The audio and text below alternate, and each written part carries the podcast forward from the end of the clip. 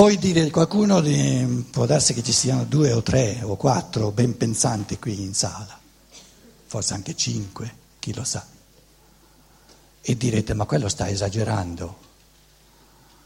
Adesso io chiedo a tutte le persone qui in sala, anche a quelle 4 o 5 che dicevo, c'è qualcuno qui in sala che onestamente, sinceramente, ma veramente onestamente, è convinto che la morale del dovere gli sta bene, che, che, che è giusto che ci sia qualcun altro che gli dica tu devi, che gli mette dei comandamenti, dei, dei, dei doveri, che gli mette delle leggi.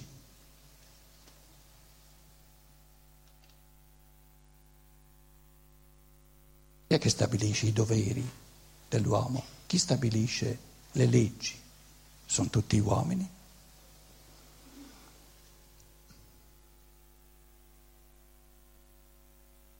Anche un Mosè che riceve queste dieci leggi, il decalogo, no, forse ne parleremo domani se, se c'è tempo, eh, non si può naturalmente dire tutto. No? Supponiamo che queste questi dieci cosiddetti comandamenti siano dieci vie dell'amore. Soltanto così hanno senso. Dieci cose da amare, se no che, che mi serve? Soltanto se sono dieci cose belle, vere, buone, che io posso amare. E se sono belle, vere e buone, le voglio, le voglio, le voglio, mica le devo. L'essere umano deve soltanto ciò che non vuole, perché se lo vuole non ha bisogno di doverlo, lo vuole. Quindi l'assurdo della morale del dovere è che l'essere umano non vuole il bene, quindi deve essere costretto per dovere a farlo.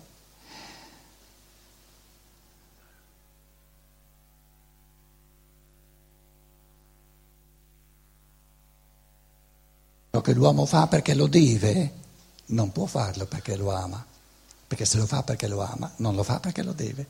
Quindi amare una cosa e dovere una cosa si escludono a vicenda.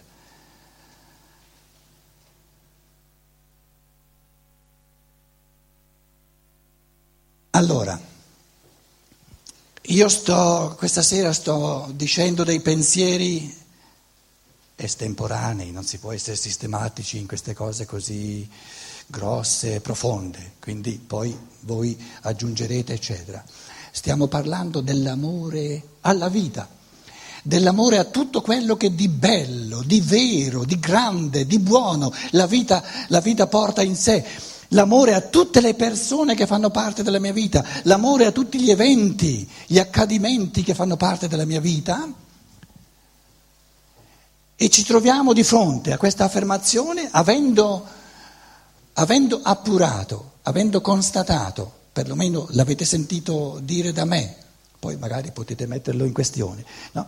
che questa, questa chiusura dell'ambito di coscienza fra nascita e morte ha fatto sorgere una morale del dovere e io sto dicendo nessun essere umano questa morale del dovere la può amare, ogni essere umano la deve rifiutare perché è disumana.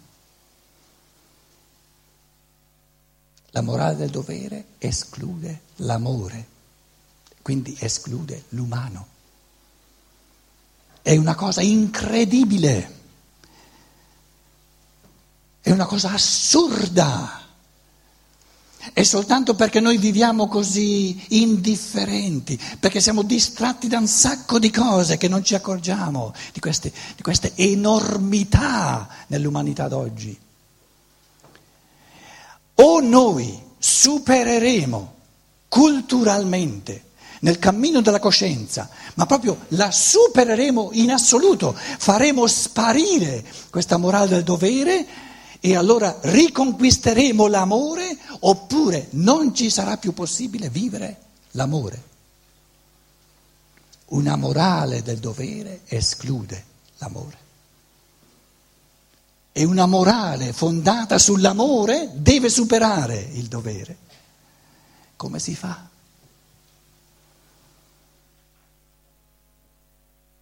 Ho posto la domanda prima, perché è sparita la coscienza? Perché non abbiamo più coscienza che ognuno di noi, del fatto che ognuno di noi era ed è uno spirito singolo, fatto di volontà, di intelletto e di volontà capace di pianificare, di volere liberamente, di amare le cose, che ognuno di noi si è costruito il suo corpo così com'è, in, nei minimi particolari, amandolo così com'è, non volendolo per nulla fatto diversamente.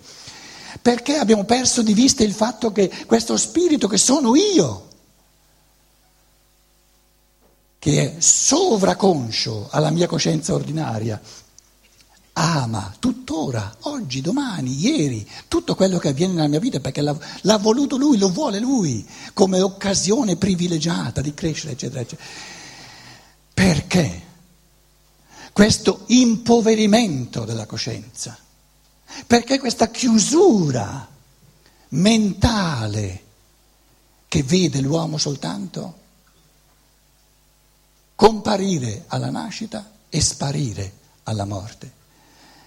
Il motivo fondamentale, un motivo pieno di amore per l'uomo, per cui questa sapienza che c'era sempre stata è sparita, è che questo, questo vuoto questa paura di fronte a questa esistenza che sembra senza senso, perché il prima e il poi non lo conosciamo più, è una provocazione d'amore per l'individuo che gli dà la possibilità di riconquistarsi la conoscenza di come stanno le cose come cammino di conquista individuale e libera. O tu, essere umano, come individuo, nel tuo amore individuale, nel tuo cammino di conoscenza, nel tuo eros conoscitivo, ti dai da fare per riscoprire come stanno di fatti le cose, oppure non ti sarà più dato di amare la vita perché sarai costretto a una morale del dovere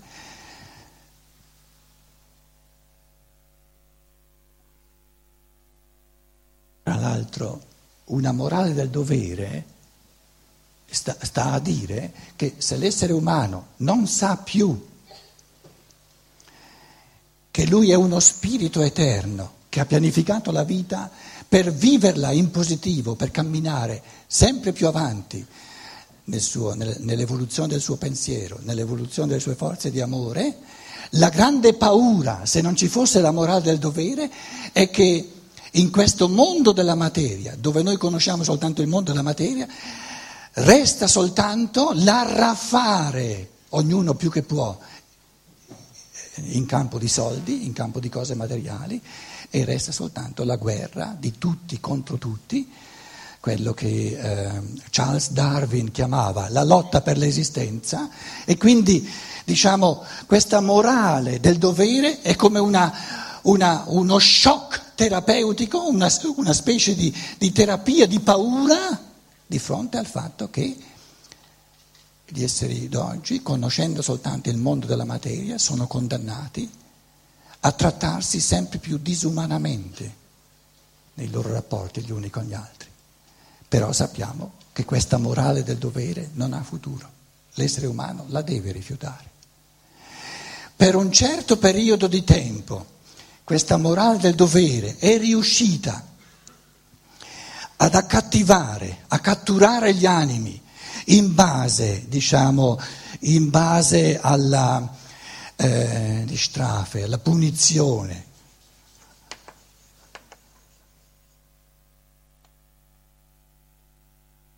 Lo Stato ti manda in galera, la Chiesa ti manda all'inferno.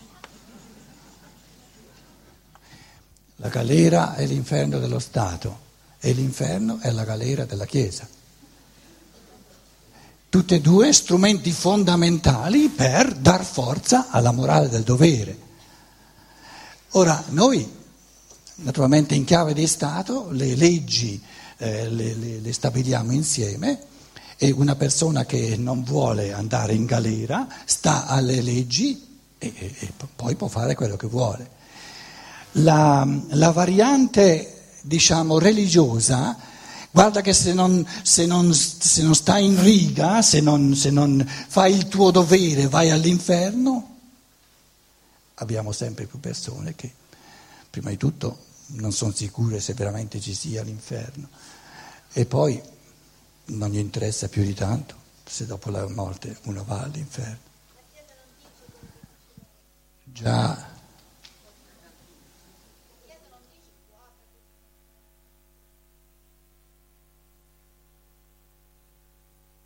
Negli ultimi anni è diventato, siccome negli ultimi anni, siccome ha visto che non fa più presa più di tanto, ha cominciato a, capito? Io parlo per sommi capi, eh, non, eh, capito? Sì, sì.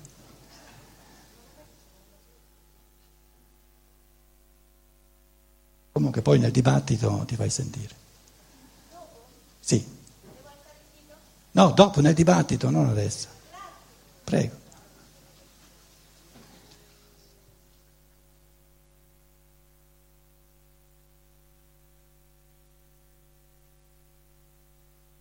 L'unica soluzione che ci porta in avanti è la conoscenza oggettiva dei fatti. La conoscenza oggettiva dei fatti, ve l'ho accennata, però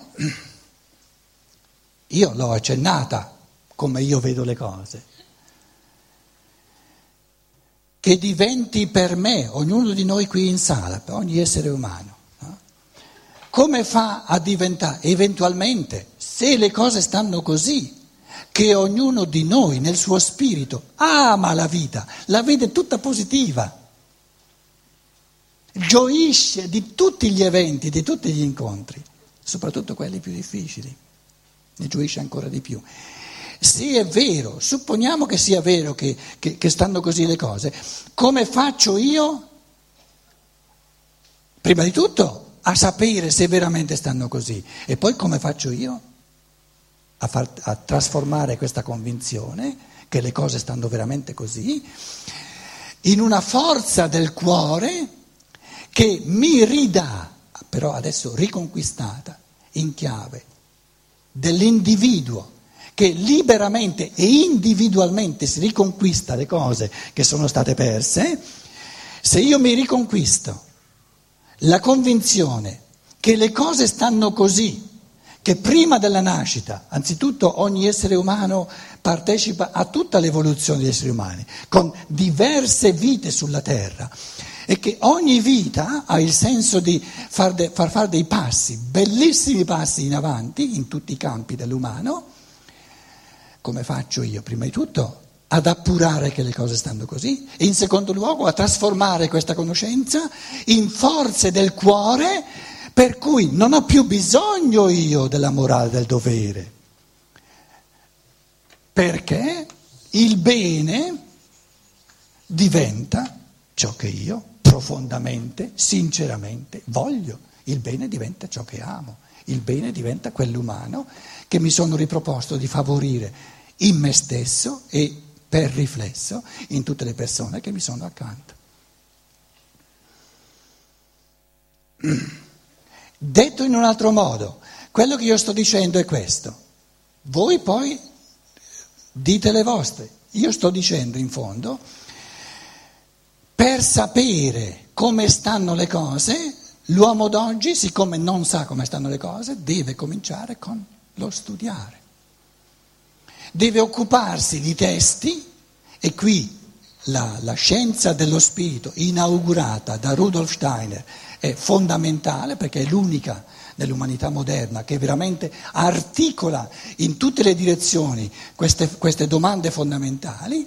Si tratta prima di tutto di un cammino di conoscenza, però mio, ognuno deve essere il suo cammino, le cose le deve leggere, deve farsi i pensieri suoi, mi convince o non mi convince, deve fare i nessi con ciò che legge, con... allora come si presenta la vita, come, come viene vissuta la vita?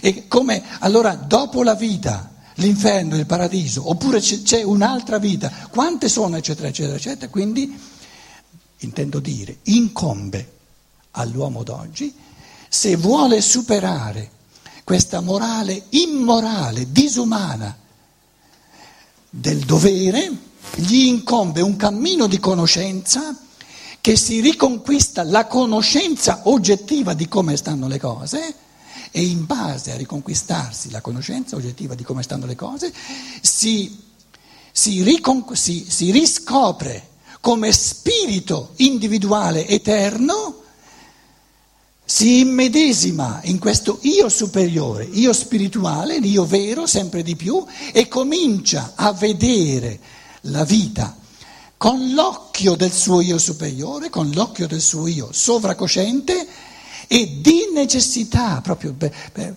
eh, di, di conseguenza, si meraviglierà come difatti comincia ad amare sempre di più questa vita, a vederla bella, a vederla tutta positiva, a vederla buona, a vederla piena di verità, perché è fatta proprio apposta, su misura per ognuno, tutti gli incontri miei, tutti gli accadimenti della mia vita sono fatti tutti su misura, che vanno benissimo per me, sono, sono proprio eh, come un abito fatto su misura, per darmi occasione di andare avanti nel mio cammino intellettuale, nel mio cammino morale.